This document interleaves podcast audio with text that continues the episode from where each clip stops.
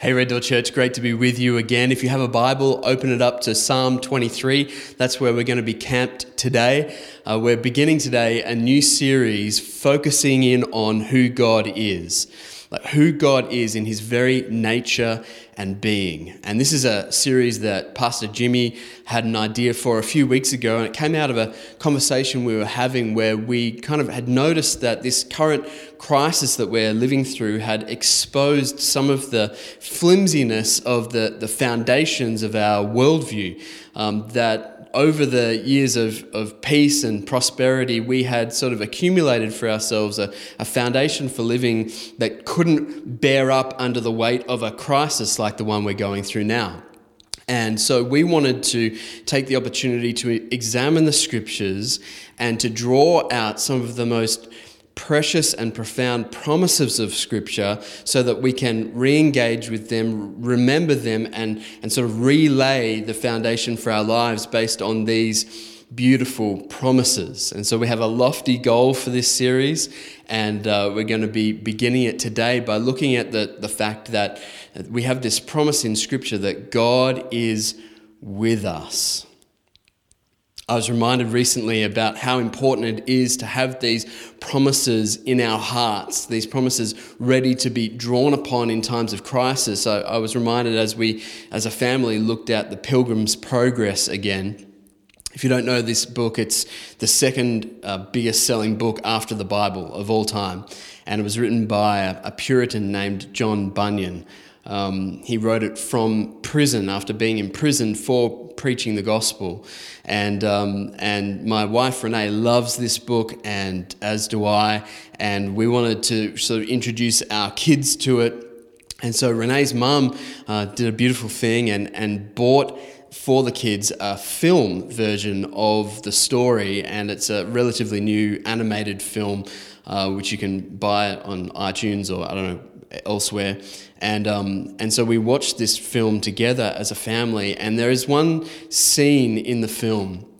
Um, which is that the book is an allegory of the Christian life. And so it's meant to illustrate for us the, a, a kind of typical pilgrimage of a typical Christian moving from the city of destruction that we're born into into the celestial city, which is our heavenly dwelling place. And there's this scene in, in the story where Christian, the main character of the story, and his friend Hopeful uh, have been locked up by a giant named Despair, locked up in something called Doubting Castle. And so they're, they're, they're locked up in this castle, and, and here's what happens, and here's how they make their way out of it.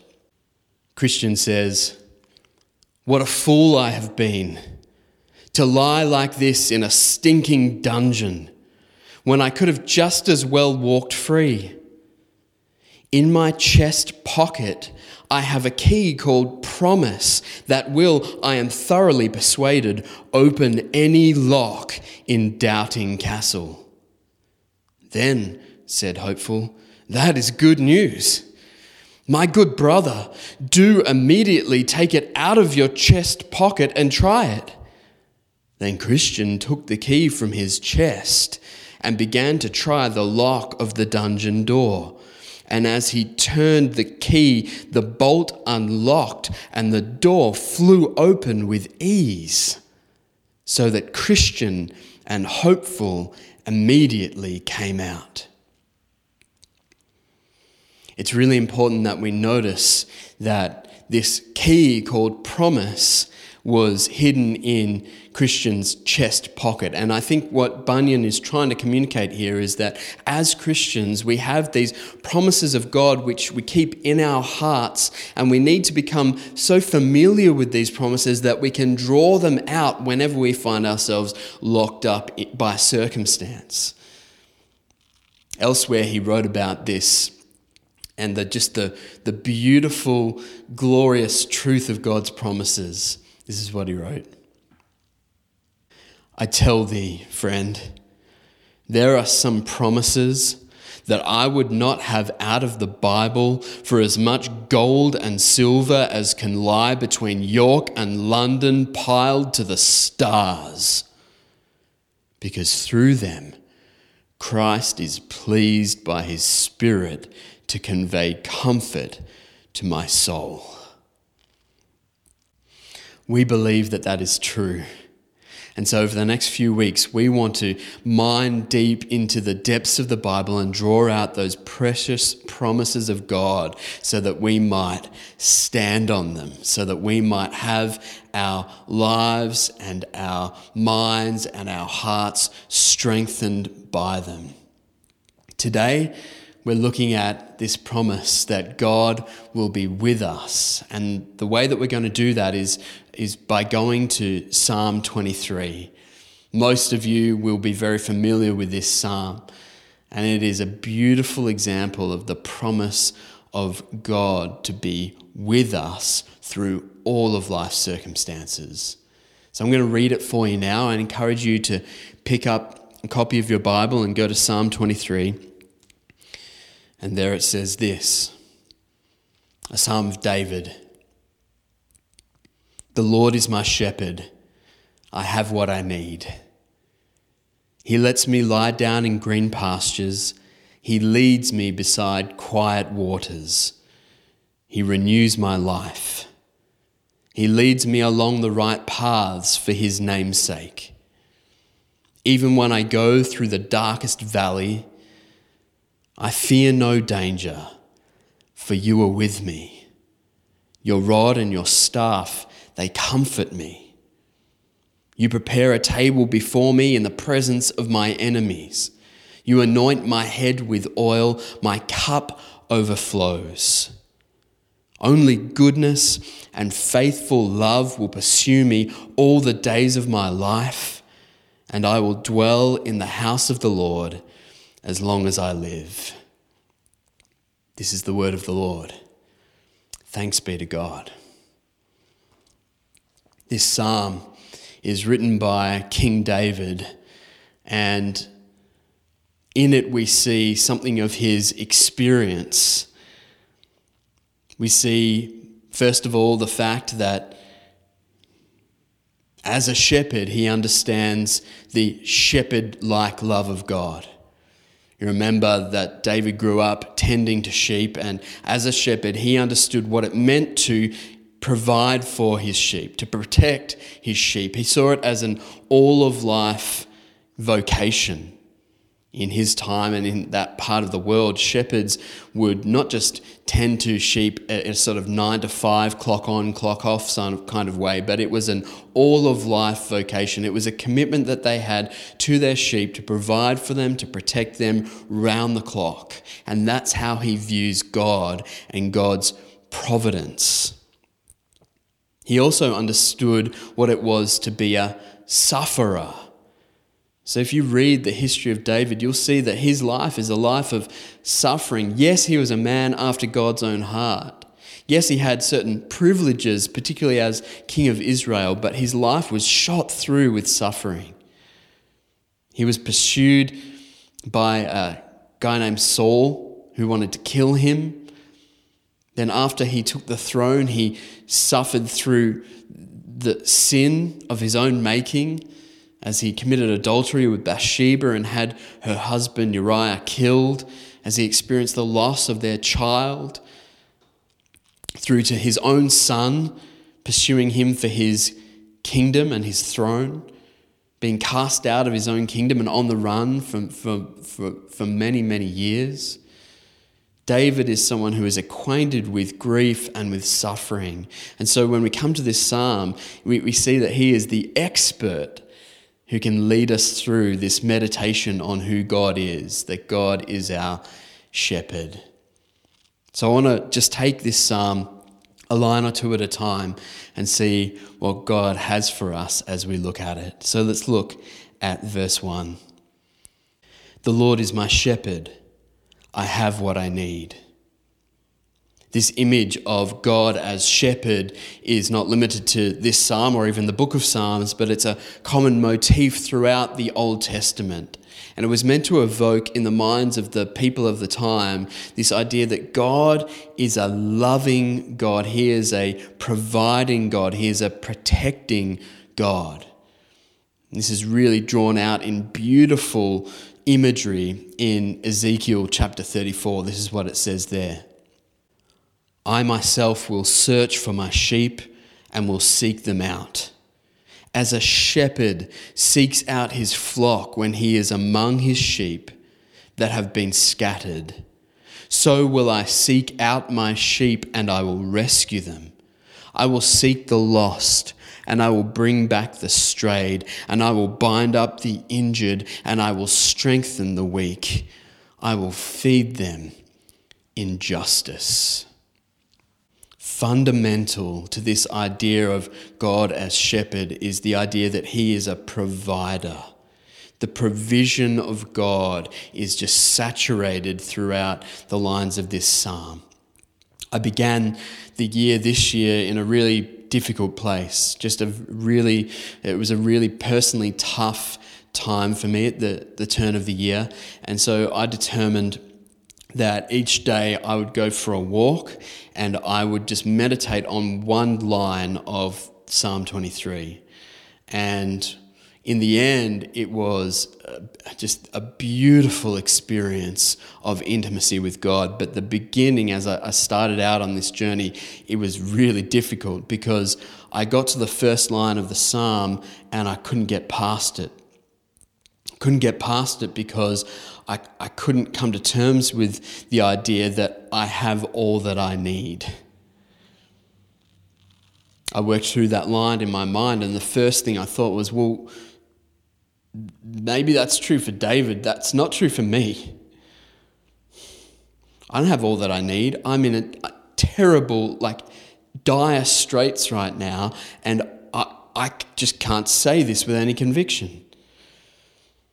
Because it, it was really interesting what happened over those days and weeks that I actually took time to slow down and meditate on this psalm, I found actually when I looked at my life through the lenses of that promise, it was actually true of me. I do, in fact, have all that I need because I have Jesus. And if I have Jesus, then I have all that I need it exposed something within me because I've said for many years the kind of a catchphrase that that Jesus plus nothing equals everything, but I wasn't actually living that out in my experience. It wasn't functioning as a promise that I had built my life on. And so I saw in my life all of these things that were lacking, and it was driving me away from a deep appreciation of who God is and His promises. So, actually dwelling on and meditating and wrestling with this psalm kind of cleared the fog of my misapprehensions and reminded me of the truth that in Jesus I have all that I need. I'd challenge you to do the same thing. Just take this psalm, take a line each day and work through each one until you've been able to soak in it enough to believe it. All right, verse 2 and 3. He lets me lie down in green pastures. He leads me beside quiet waters. He renews my life.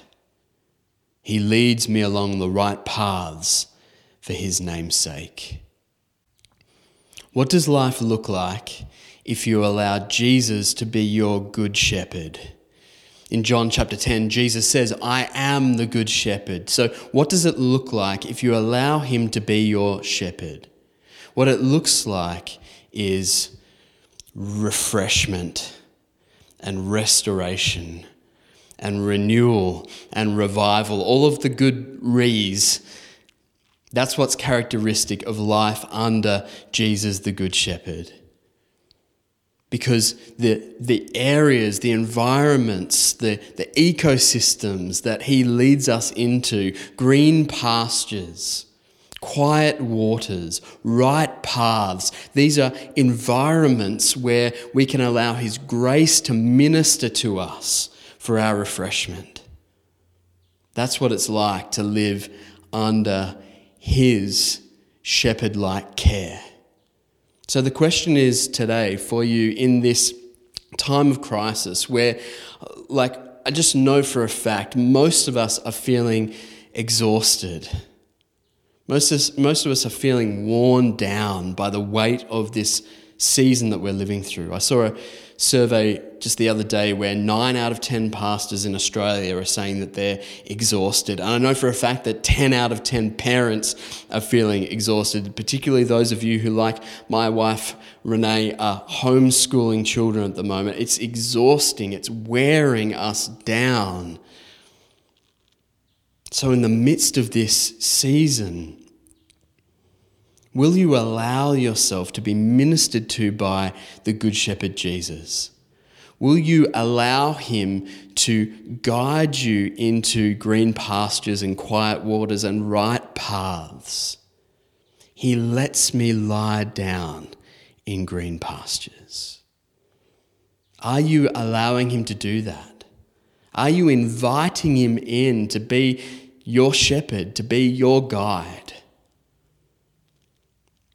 Just recommend that you work through the last 10 weeks of teaching that we've done on the way of Jesus, where essentially we've been encouraging you to do this to follow him as an apprentice, to follow him as a sheep of the shepherd. These practices that we've been talking about in silence and solitude and prayer and Bible reading and confession and all of these things are part and parcel of what it means to lie down in green pastures. It's part and parcel of what it means to allow the Good Shepherd to provide for you, to protect you, and to refresh and restore you. Let's move on to verse 4. Even when I go through the darkest valley, I fear no danger, for you are with me. Your rod and your staff, they comfort me. You know, I think one of the most dangerous and demonic lies that we can believe as Christians is that God is with us in good times, and then when we're going through bad times, it must mean that God has abandoned us. I was having a conversation with someone from our church recently for whom this was a, a, a new idea that they had grown up believing and had been reinforced with teaching this idea that if they are suffering, they must have sinned in some way, they must have done something to make God abandon them to that suffering. That is so demonic. That is so dangerous. That is so destructive. Thankfully, that lie is corrected in this beautiful psalm. In verse 4, we're told that even when we walk through the darkest valley, we fear no danger. Why? Because you are with me. The Good Shepherd is with me. Now, notice and I think it's interesting that up until this point, David has been speaking about the Lord. But now that he's engaging with suffering and dark valleys, he starts speaking to the Lord. And I think this is probably reflective of our experience as well. And I hope it has been reflective of your experience of suffering through this crisis. That where in the past you might have just referred to God, spoken about God, this crisis has driven you into the dark valley to the point where you're actually engaging with God. You are with me. Your rod and your staff, they comfort me.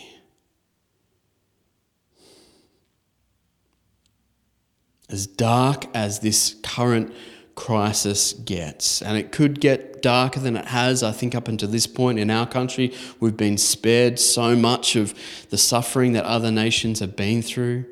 But as dark as it gets, we can know for sure that we need not fear any danger, for God is with us. I fear no danger, for you are with me. I was reminded of the, the reassuring power of God being with us the other night as uh, I was um, in my den preparing for our parish council meeting, and I heard Judah from upstairs calling out um, that he wanted me to come to his room. And I knew that Renee was already engaged with India, doing the same comforting, reassuring thing with her. And so I, just before the meeting started, I ran upstairs and I said to him, "Listen, mate, I, you know, I'm I'm here. I'm I'm still here in the house, but I've got this meeting and I've got to do down in my den. But I'm don't worry, I'm still here." And he said, "No, no, no Daddy, I, I need you." With me. I need you here in the room with me. I know that you're downstairs. I know that you've got your meeting, but I need you with me. There is a power that goes beyond just the knowledge that, yeah, dad, daddy is around somewhere to daddy is actually with me. And the same is true for us in our experience of God. It's not enough to have this kind of functional, deistic kind of God where He is out there in the ether somewhere and, and maybe He's even looking over me and, and, and checking in on me from time to time. There is a world of difference between that common idea of who God is and this truth that we have right in front of us. God is not just out there, He is here. He is with me. Even when I go through the darkest valley, He is right there with me. We have these twin truths, theological truths about God, one being His transcendence. Yes, He is huge, powerful, sovereign, holy. You know, He is far above us. His thoughts are not our thoughts, His ways are not our ways, as Isaiah said. But together with the transcendence of God, we have this truth about the immanence of God. He is not just up above us, He is down here with us. This was, of course, best illustrated by the Good Shepherd Jesus, who was Emmanuel, God with us. Why do we fear no danger, even in the darkest valley?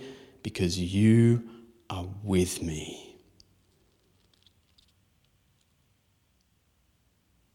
Let's move on to verse 5 and 6. You prepare a table before me in the presence of my enemies.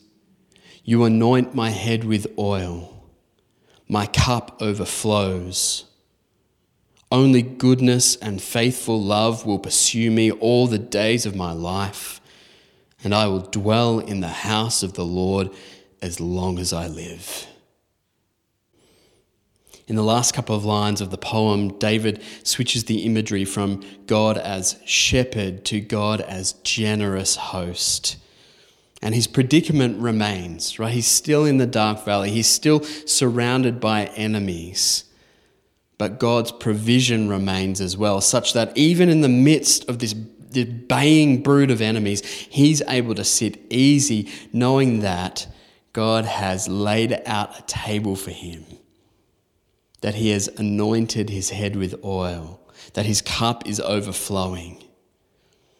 And so I wonder if this is how you yourself visualize these times of crisis that you're going through, right? Even in the midst of enemies, surrounded by enemies of Satan and sin and death and sickness, in the midst of these enemies, are you able to sit easy, reassured of God's provision and protection? How do you visualize the circumstances of life when they turn to crisis? How do you, how do you see yourself in the midst of that battle? Do you see yourself standing alone, right? Trying to defend yourself against these enemies that are too powerful for you? Or do you see yourself as a mere sheep, right? Fragile, easily overwhelmed, but in the care of the Good Shepherd, whose rod and staff is able to protect you. That will make the world of difference to you in the midst of these times that we're facing at the moment. That will make the world of difference as to how you are able to deal with and live through times of trial. We've talked in the past about the difference between a abundance mindset and a scarcity mindset. In the scarcity mindset, I'm up against all of these dangers and and trials and snares and and all I have is myself and my meager resources to try and battle through and you know keep calm and carry on and maybe make it to the end. But when we have the Bible's abundance mindset, we still see that there are enemies surrounding us. We still see the reality of dark valleys. We still see the necessity for rod and staff. But we understand that it is the shepherd who provides us with protection. It's the shepherd who provides us with provision. It's because of him that we can rest easy. It's because of him that we can sit down and eat in the midst of our gathered adversaries. This is an abundance mindset at work, which has enabled David to write such a beautiful poem of God's provision and protection. So, in the midst of this time of trial that we're living through, I want to speak to you as God's sheep if you are a sheep today in his pasture, then I want you to take a hold of this promise from this beautiful poem. I want you to take a hold of it and, and allow it to soak into your very being. Please do take up that challenge. For, for the rest of this coming week, each day, take a line of this psalm and meditate on it meditate on it long enough that you start to actually believe it and live out of the solid foundation that provides for you. Meditate on, soak in this beautiful promise that God is with us. That's the message to you if you are watching this today as one of God's sheep. But what if you are a sheep who has wandered from the fold? What if it's been years since you remember what it was like to actually be actively shepherded by Jesus? What if maybe even just more recently through this experience of trial and suffering, you've been driven away from green pastures and quiet waters? How does God view you now? How will God treat you now? What does God do with wandering, rebellious, and sinful sheep? I want to read for you what Jesus said about God's heart for you. What do you think? Jesus said. If someone has a hundred sheep and one of them goes astray, won't he leave the 99 on the hillside and go and search for the stray? And if he finds it, truly I tell you, he rejoices over that sheep more than over the 99 that did not go astray. In the same way, it is not the will of your Father in heaven that one of these little ones perish. The heart of the Good Shepherd for sheep who have wandered is a heart of compassion and mercy and grace. He wants to pursue you and pick you up and carry you home. And so I invite you, I invite you to do that today. Come home. Come home to the fold. Come home to green pastures and quiet waters. Be refreshed and restored and revived today. Come home to the Good Shepherd. I'll leave you with a quote from, I'm going to say, my favorite book of 2020. So, at least so far, we're in May now. Uh, so far this year, my favorite book has been this one by Dane Ortlund. It's called Gentle and Lowly The Heart of Christ for Sinners and Sufferers. It's worth the price you paid just for the beautiful dust, dust jacket. Um, uh, incidentally, on the dust jacket, it has a picture of uh, a fold of sheep. And I want to read to you just a beautiful quote about Jesus' heart for his sheep.